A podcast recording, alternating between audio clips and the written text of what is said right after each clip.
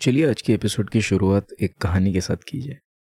Hercules जिसके बारे में आप में से बहुत से लोग जानते होंगे। हरक्यूलिस एक रोमन हीरो है और जुपिटर का बेटा है। और क्लासिकल माइथोलॉजी में Hercules is famous for strength और काफ़ी सारे एडवेंचर्स जो हरक्यूलिस के होते हैं, इन चीज़ों के लिए वो बड़ा ही फ़ेमस है। और हरक्यूलिस और उसके ट्वेल्व लेबर्स या उसके जो ट्वेल्व मिशंस बोल सकते ये जो कहानियाँ हैं, ये काफ़ी दिलचस्प, मज़ेदार है और इनमें से कई मेरे फेवरेट्स भी है। और इनमें से एक लेबर, हरक्यूलिस का ये होता है, इनफैक्ट जो सेकेंड लेबर होता है उसका, वो ये होता है कि उसे एक हाइड्रा नाम के मॉन्स्टर की हत्या करनी होती है। मतलब he has to slay a monster called hydra अब ये हाइड्रा मॉन्स्टर के बारे में मैं आपको थोड़ा सा बता दूँ तो हाइड्रा जो है, उसे पाल पोस कर बड़ा करने का जो सोल पर्पस था, जो मुख्य उद्देश्य था, वो यही था, वो हरक्यूलिस को मार सके। तो काफ़ी शक्तिशाली था हाइड्रा और एक स्वम्प या एक मतलब कह सकते हो कि एक तालाब जैसी जगह में वो रहता था जहाँ पर उसकी एक गुफा थी। तो हरक्यूलिस उसे मारने के लिए, क्योंकि उसका मिशन था उसे मारना तो वो अपना मिशन पूरा करने के लिए, अपना लेबर पूरा करने के लिए उस स्वम्प के पास पहुँचता है और वहाँ वो अपने नाक और मुँह को एक कपड़े से ढक लेता है। क्योंकि हाइड्रा जो है, उसकी जो सांस है या उसकी जो गंध भी है, वो भी पॉइजनस है। मतलब वो पॉइजनस फ्यूम्स रिलीज़ करता है। तो उससे बचने के लिए हरक्यूलिस अपने नाक और मुँह को ढक लेता है कपड़े से। उसकी गुफा के पास पहुंचकर वहाँ पर हरक्यूलिस कुछ जलते हुए तीर उसकी गुफा के अंदर मारता है। ये जो गुफा थी, ये काफ़ी डीप गुफा थी और इसमें से हाइड्रा तभी निकला करता था जब उसे आसपास के गाँवों में दहशत फैलानी होती थी। तो चाहे मॉन्स्टर हमारे इंडिया के हो या कई ग्रीक माइथोलॉजी के हो, हर जगह मॉन्स्टर्स सिर्फ़ बुरे काम ही करते हैं। तो हाइड्रा भी उसी तरह सिर्फ़ तभी निकला करता था, जब उसे दहशत फैलानी होती थी, उसके अलावा कभी नहीं निकलता था। एनी जब हरक्यूलिस उसकी गुफा में ये तीर मारता है तो वो बड़े गुस्से में आ जाता है मतलब हाइड्रा जो है वो बड़े गुस्से में आ जाता है और वहाँ से बाहर निकल आता है। तो अब मैं ज़रा हाइड्रा के अपियरेंस के बारे में आपको बता दूँ। हाइड्रा एक सांप की तरह दिखता है मतलब उसका जो शरीर है वो सांप की तरह होता है, लेकिन जैसे सांप का एक सर होता है ना, वैसे इसका एक सर नहीं होता, इसके बहुत सारे सर होते हैं।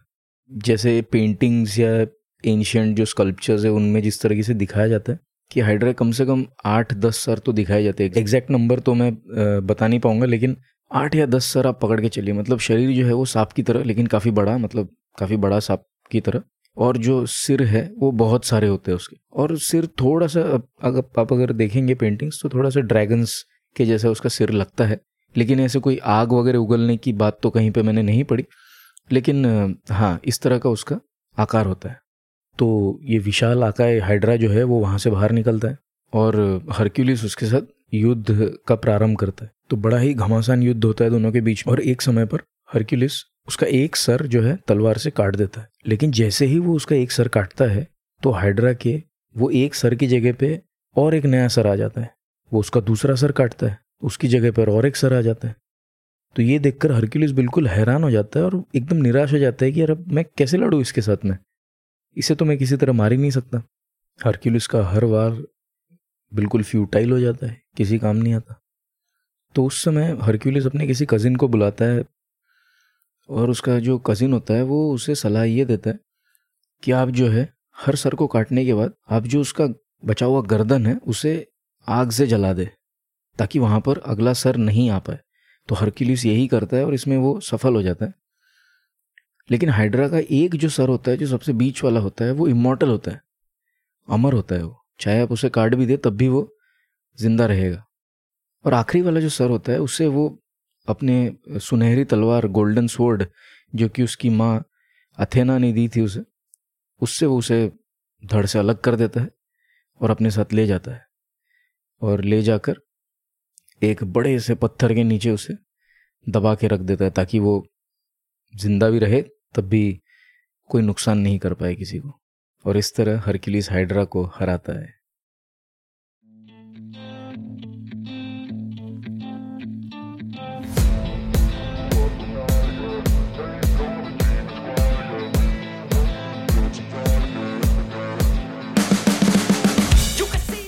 वेलकम टू द ए के इंटरेस्टिंग शो जहाँ हम दुनिया के सबसे इंटरेस्टिंग स्टोरीज लेके आते हैं आपके लिए। और ये है ए के इंटरेस्टिंग मिनीज यानी कि bite size episodes packed with mind blowing and super interesting stuff मैं हूँ आपका होस्ट साइमद स्नाइपर पिछले दो मिनीज में हमने बात की थी दुनिया के ओल्डेस्ट एनिमल्स जिनमें कि Jonathan the tortoise bristlecone pine प्रजाति का एक पाँच साल से ज़िंदा रहने वाला पेड़, जिसका नाम है मेथ्यूसेला मरीन लाइफ जिसमें कि स्पॉन्जेस और ग्रीनलैंड शार्क्स के बारे में हमने बात की थी और विजडम जो कि एक दीर्घायु ओल्डेस्ट एल्बेट्रस बर्ड है।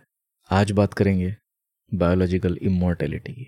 लेकिन इस सब्जेक्ट के अंदर जाने से पहले हमें एक छोटे से कंसेप्ट को समझना होगा, जिसे कहते हैं सेनेसेंस सेनेसेंस या बायोलॉजिकल एजिंग यानी कि अगर हिंदी में कहा जाए तो वृद्धत्व या बुढ़ापा, इसे साइंटिफिकली डिफाइन किया जाता है कुछ ऐसे it is a loss of cells power for division and growth यानी कि जो सेल की क्षमता होती है, हमारा जो शरीर है, ये कई सेल से बना हुआ है। और जो सेल की जो क्षमता होती है डिवाइड होने की और बढ़ने की, ये क्षमता को खो देना, यही होता है सेनेसेंस तो सेनेसेंस सेल्यूलर भी हो सकता है, यानी कि सेल के लेवल पे भी हो सकता है, जिसे कि सेल्यूलर सेनेसेंस कहा जाता है। या फिर पूरे, पूरा जो शरीर है या इन सेल्स से बना हुआ जो पूरा ऑर्गेनिज्म है, चाहे वो इंसान हो या कोई और जानवर हो या कोई माइक्रो ऑर्गेनिज्म ही क्यों ना हो तो ये जो पूरा ऑर्गेनिज्म है, इसके लेवल पर भी एक वृद्धत्व या सेनेसेंस होता है, जिसे कि ऑर्गेनिज्मल सेनेसेंस कहा जाता है। तो जैसे कि आप सोच सकते हैं कि सेनेसेंस जितनी ज़्यादा बढ़ती है, उतनी ही ज़्यादा डेथ रेट या जो आशंका है किसी की मृत्यु की, वो बढ़ते जाती है। इसीलिए उम्र के साथ हमारी जो मृत्यु की आशंका होती है, वो बढ़ती है। और जैसे कि हम, हमारे चारों तरफ़ आसपास देखते हैं कि सेनेसेंस इनएविटेबल है। इससे कोई नहीं बच सकता। बुढ़ापा, वृद्धत्व, ये सब चीज़ें तो सबको आती है। हर कोई बूढ़ा होता है। उम्र के साथ साथ हमें, हमारे चेहरे पर झुरियाँ दिखने लगती है। हमारी आईसाइट कम हो जाती है, हमें सुनाई कम देता है। ये सब चीज़ें तो नॉर्मल है, ये तो मतलब totally it is you know we see it all around us all the time right लेकिन इस कंसेप्ट को बताना ज़रूरी था, क्योंकि बायोलॉजिकल इमोर्टिलिटी को समझने के लिए हमें सेनेसेंस के कंसेप्ट को समझना बहुत ज़रूरी है। लेकिन इसके साथ साथ मैं आपको ये भी बता दूँ कि सेनेसेंस की जो प्रोसेस है, इसे डिले ज़रूर किया जा सकता है, और इनफैक्ट उसे एक्सेलरेट भी किया जा सकता है। अगर आपकी आदतें अच्छी हो, अगर आप एक हेल्दी लाइफस्टाइल लीड करें तो सेनेसेंस की जो प्रोसेस है, उसे डिले भी कर सकते हैं। और अगर आपकी लाइफस्टाइल ख़राब हो तो on the you know on the exact opposite spectrum आपकी जो सेनेसेंस है वो बहुत कम उम्र में भी बहुत ज़्यादा रेट पे हो सकती है। तो 1934 में एक रिसर्च की गई थी जिसमें कि कैलोरी रेस्ट्रिक्शन से ये देखा गया था कि लाइफ स्पैन ऑफ़ रैट्स कुछ रैट्स के ऊपर एक एक्सपेरिमेंट किया गया था। 1934 में काफ़ी पुरानी बात है। तो calorie restriction was able to extend their life span by fifty percent वैसे रैट्स और ह्यूमंस में बहुत अंतर होता है। लेकिन जो भी है, इस तरह की स्टडीज़ कई सालों से कर रहे हैं, हम आज भी कर रहे हैं। और इनके रिज़ल्ट जो है, ये काफ़ी इंटरेस्टिंग होते हैं। लेकिन खैर, आज हमारा सब्जेक्ट वो नहीं है। आज हम बात करने वाले हैं बायोलॉजिकल इमोर्टिलिटी के बारे में। और बायोलॉजिकल इमोर्टिलिटी ऐसी एक स्टेट है, ऐसी एक अवस्था है, जिसमें कि जो रेट ऑफ़ मोर्टेलिटी होती है, यानी कि जो मृत्यु की जो आशंका होती है फ्रॉम सेनेसेंस यानी कि सेल्स जो है हमारे, वो डिवाइड नहीं होते और ग्रो नहीं करते। वृद्धत्व से जो मृत्यु की आशंका होती है, वो या तो स्थिर होती है, बिल्कुल एक समान, या तो घट रही होती है। मतलब इनफैक्ट आप दिन ब दिन ज़्यादा जवान हो रहे हो तो ऐसा बोल सकते हो। यानी कि आपकी जो उम्र है, उसके साथ आपकी मृत्यु की जो आशंका है, उसका कोई रिलेशन नहीं रह जाता। मतलब ये पूरी तरीके से डीकपल हो जाता है फ्रॉम योर एक्चुअल एज तो उम्र के साथ साथ जो कि हम देखते हैं नॉर्मली ह्यूमंस के केस में किसी भी जानवर के केस में, जैसे जो भी हमारे आसपास हमें दिखते हैं, उनके केस में क्या होता है कि जैसे ही उसकी उम्र बढ़ती है तो हम जानते हैं कि उसकी मृत्यु होती है। लेकिन अगर कोई प्राणी या कोई जीव बायोलॉजिकली इमोर्टल हो तो उसके केस में ऐसा नहीं होगा। इसका मतलब ये नहीं है कि बायोलॉजिकली इमोर्टल जो जीव है, वो इमोर्टल होगा, क्योंकि वो फिर भी उसकी मृत्यु हो सकती है। सेनेसेंस के अलावा किसी दूसरे तरीके से। फॉर एग्ज़ाम्पल कोई इंजरी हो जाए उसको, उससे हो सकती है, कोई जहर दे दे पॉइजन दे दे, कोई बीमारी हो जाए ऐसी, जिससे कि उसकी मृत्यु हो जाए, या उसे खाना ही ना मिले, पानी ही ना मिले, तब भी उसकी मृत्यु हो सकती है। या पर्यावरण में कुछ ऐसे बदलाव आ जाए बहुत ज़्यादा अल्ट्रावायलेट रेडिएशन आ जाए, कोई कोई किसी तरीके की रेडिएशन आ जाए, या कुछ भी हो जाए, उसके पर्यावरण में जो यानी उसके लिए जो नॉट अ कंड्यूसिव एनवायरनमेंट इस तरह की जो चीज़ अगर तैयार हो जाए वहाँ पे तो उसकी मृत्यु डेफिनेटली हो सकती है। तो अगर एक नटशल में बताए तो बायोलॉजिकल इमोर्टेलिटी का मतलब ये होता है कि वो जीव सेनेसेंस से बिल्कुल उसकी मृत्यु हो नहीं सकती, यानी बुढ़ापे से उसकी मृत्यु नहीं हो सकती। उसके अलावा दूसरे चीज़ों से मृत्यु हो सकती है। लेकिन फिर भी, यानी अगर कोई इंसान अगर आप इमेजिन करें कि उसे इंजरी ना हो पॉइजन ना हो मतलब कोई पॉइजन ना दे। खैर, कितने लोग पॉइजन से मरते होंगे आज की डेट में? I don't know but still should not joke about it any उसे इंजुरी ना हो या कोई बीमारी ना हो तो वो क्या अमर रहेगा? Not possible right for humans and other animals लेकिन ऐसा एक जीव है, जिसे साइंटिस्ट बायोलॉजिकली इमोर्टल मानते हैं। क्या आप गेस कर सकते हैं कि उस जीव का नाम क्या होगा? सोचिए, उस स्टोरी के बारे में जो मैंने आपको इस एपिसोड की शुरुआत में बताई थी। उस जीव का नाम है हाइड्रा। ऑफ़ कोर्स इस जीव का नाम उस ग्रीक माइथोलॉजी के स्टोरी के ऊपर ही रखा गया है। और मैं दावे के साथ ये कह सकता हूँ कि जब मैं इस जीव के बारे में आपको बताऊँगा तो आपको भी यकीन हो जाएगा कि इन जीवों के पास भी वैसी ही ताकत है जो जो उस मॉन्स्टर हाइड्रा के पास थी। और इनफैक्ट हो सकता है कि उससे कुछ ज़्यादा भी पावर हो इसके पास में। तो चलिए हाइड्रास के बारे में जानते हैं। Hydras simple fresh water animals होते हैं। और ये दिखने में कुछ हमारे मॉन्स्टर हाइड्रा की तरह ही होते हैं। इनके जो सेल्स होते हैं, ये कंटिन्यूसली डिवाइड होते रहते हैं। मतलब कुछ ही दिनों में इनके जो शरीर के सभी सेल्स है, ये नए सेल से रिप्लेस हो जाते हैं। और ये जो टाइम पीरियड है, ये कुछ बीस दिन के आसपास का होता है। साइंटिस्ट का ये मानना है कि हाइड्रा सेनेसेंस की प्रोसेस में जाते ही नहीं। मतलब ये इनकी उम्र तो बढ़ती है, लेकिन ये बूढ़े नहीं होते और बायोलॉजिकली ऑब्वियसली इमोर्टल होते उस उस वजह से। इनका जो शरीर होता है वो जैसे कि मैंने उस मॉन्स्टर के बारे में आपको बताया था कि एक सांप है और उसके बहुत सारे मुँह हैं। तो कुछ वैसा ही होता है। इसका एक मतलब जो मेन एक स्टेम की तरह होता है और उसके ऊपर टेंटेकल्स होते हैं, बहुत सारे। ये जेलीफिश के कजिन्स है तो अगर आप जेलीफिश की छवि अपने मन में लाए, वैसे तो जेलीफिश जो है वो मरीन एनिमल है, लेकिन ये फ्रेश वाटर में रहते हैं। लेकिन जिस तरीके से जेलीफिश के भी टेंटेकल्स होते हैं, वैसे इनके भी टेंटेकल्स होते हैं। तो एक मेन स्टेम और उसके ऊपर पाँच या छः टेंटिकल्स होते हैं। और इसका जो साइज़ होता है, ये बड़ा ही छोटा होता है मतलब काफ़ी छोटा होता है। लेकिन इतना भी छोटा नहीं कि आँख से ना दिखे मतलब एक चावल के दाने की तरह होता है, आप समझ लीजिए ऐसा कितना होगा? मे बी चार एम का हो सकता है, ज़्यादा से ज़्यादा। तीन से चार एम के बीच का होता होगा। तो काफ़ी छोटा होता है, लेकिन दिखाई देगा आपको मतलब नेकेड आई से भी देख सकते हैं आप इसको। जैसे कि मैंने बताया कि हाइड्रास जो है, ये फ्रेश वाटर में रहते हैं। पानी में ही रहते हैं, लेकिन फ्रेश वाटर में। और इसका जो शरीर होता है, ये जो इसका जो मेन स्टेम जिसकी बात मैं कर रहा था, ये एक हॉलो कॉलम होता है। और इसके जो वॉल्स होते हैं, ये केवल दो सेल थिक होते हैं मतलब इसकी जो बॉडी का जो एक हॉलो कॉलम को इमेजिन कीजिए। और इसका जो थिकनेस है, ये केवल दो सेल की मोटाई का है। वैसे तो इस मेन स्टेम के ऊपर बहुत सारे टेंटिकल्स होते हैं, लेकिन उसे हम एज अ हेड कंसिडर नहीं किया जाता, इसका कोई सर होता ही नहीं है बेसिकली दो are just a bunch of tentacles surrounding a mouth मतलब बीच में जो होता है, वो टेंटिकल्स के बीच में एक माउथ होता है। और इनके कोई आँखें नहीं होती है, कोई दिमाग नहीं होता। They don't have a brain right तो हाइड्रा को जब भूख लगती है तो वो अपने टेंटिकल्स को स्ट्रेच करता है और अपने शिकार को ढूँढने लगता है। और पानी में जो छोटे छोटे जीव होते हैं, वो उसके इस टेंटिकल्स में फंस जाते हैं। बहुत ही छोटे छोटे ऐसे कांटों के जैसे इनके कांटे या हारपून्स जैसे होते हैं ना, कि फंसा ले उसको प्रे को। उस तरीके के इनके लगे हुए होते हैं टेंटिकल्स के ऊपर में। जो पानी में तैर रहे छोटे जो जीव है, उनको फंसा लेते हैं अपने टेंटिकल्स में। और उसके बाद ये इसके अंदर पैरालाइज करने वाले न्यूरोटॉक्सिन्स छोड़ते हैं। न्यूरोटॉक्सिन्स जैसे कि आपने सुना होगा या आप जानते होंगे कि जो नर्वस सिस्टम को अफेक्ट करने वाले जो पॉइजन्स होते हैं या जो टॉक्सिन्स होते हैं, जो नर्वस सिस्टम को अफेक्ट करते हैं, उन्हें न्यूरोटॉक्सिन्स कहा जाता है। तो इसी तरह का पॉइजन ये अपने प्रे के अंदर इंजेक्ट करता है और उसे बिल्कुल पैरालाइज कर देता है। और उसके बाद वो इसे पूरा का पूरा निकल जाता है। और इन न्यूट्रिएंट्स का वो इस्तेमाल करता है और हाइड्रास बनाने के लिए। अपने जैसे क्लोन्स और बनाता है वो। तो एक अकेला हाइड्रा अपने जैसा और एक हाइड्रा बना सकता है मतलब अपनी तरह एक और क्लोन बना सकता है, आप कह सकते हो। क्योंकि ये ए सेक्शुअल रिप्रोडक्शन करते हैं।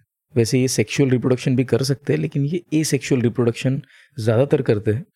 मतलब है कि हाइड्रा का जो मेन स्टेम होता है, उसके बाजू से और एक छोटा बच्चा हाइड्रा उसमें से निकलता है।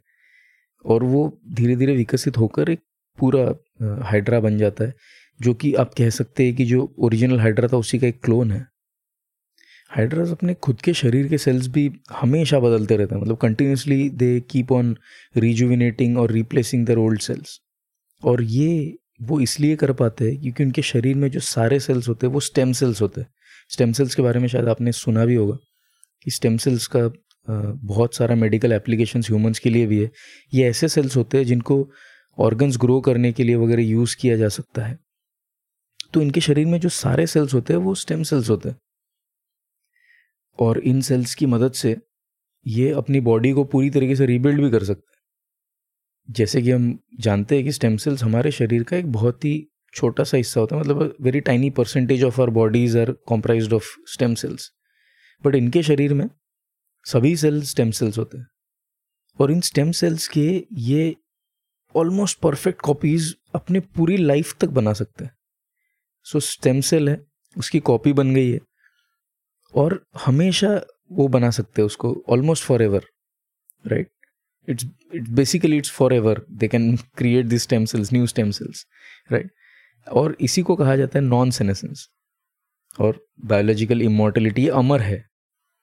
और ये सभी जो स्टेम सेल्स होते हैं, ये हाइड्रा को हेल्प करते हैं रिकवर करने में किसी भी तरह के डैमेज से। यानी कि अगर आप इसके जो मेन स्टेम है उसे काट दे मतलब टेंटिकल्स को अलग कर दे और स्टेम को अलग कर दे तो कोई बात नहीं। टेंटेकल्स के नीचे नया स्टेम तैयार हो जाएगा मतलब नई बॉडी बन जाएगी। अगर आप इसके टेंटेकल्स सभी काट दे तो कोई बात नहीं बॉडी के ऊपर नए टेंटेकल्स आ जाएँगे मतलब नया माउथ सब कुछ नया आ जाएगा।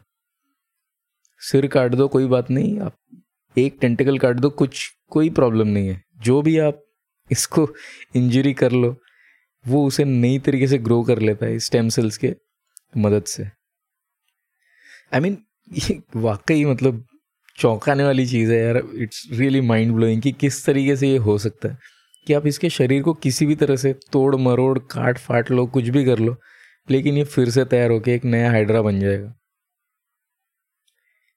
वैसे अगर आप इमेजिन करें कि अगर इसे बीच से काट दिया जाए तो दो हाइड्रा बन जाएँगे मतलब पहला वाला भी रीग्रो करेगा और जो दूसरा टुकड़ा है वो भी रीग्रो करेगा। तो दो दो हाइड्रा बन जाएँगे basically so it's like you know आपने तो हानि पहुँचाने की कोशिश की थी, लेकिन उसके लिए बेनिफिट साबित हुआ क्योंकि उसने अपने दो कॉपीज़ बना लिए। तो ये बड़ा फनी लगा मुझे।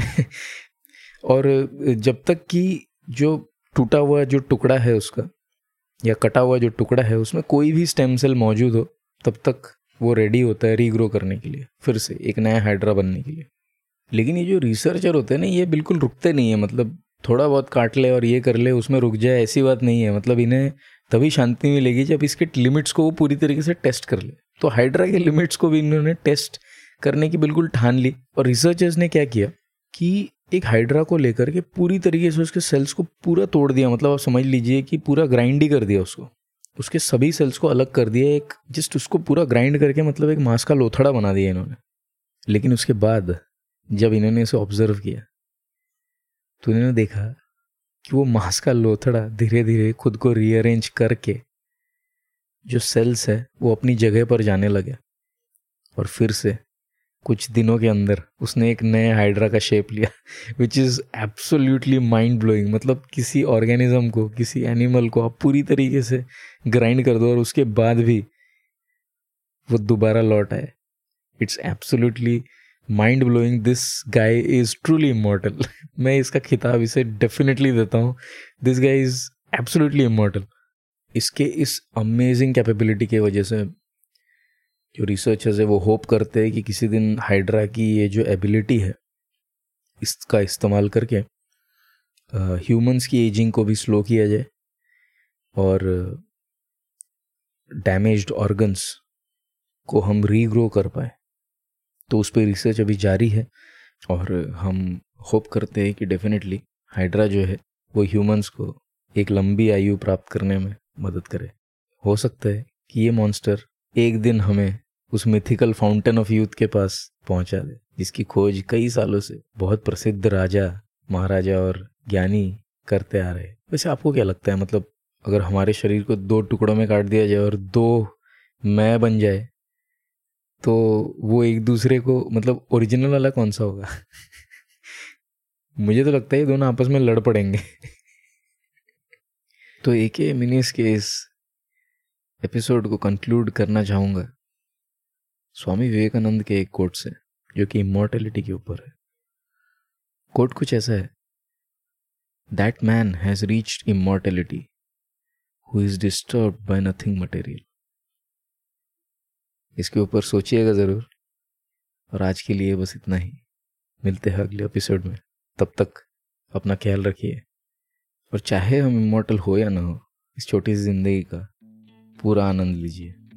Good bye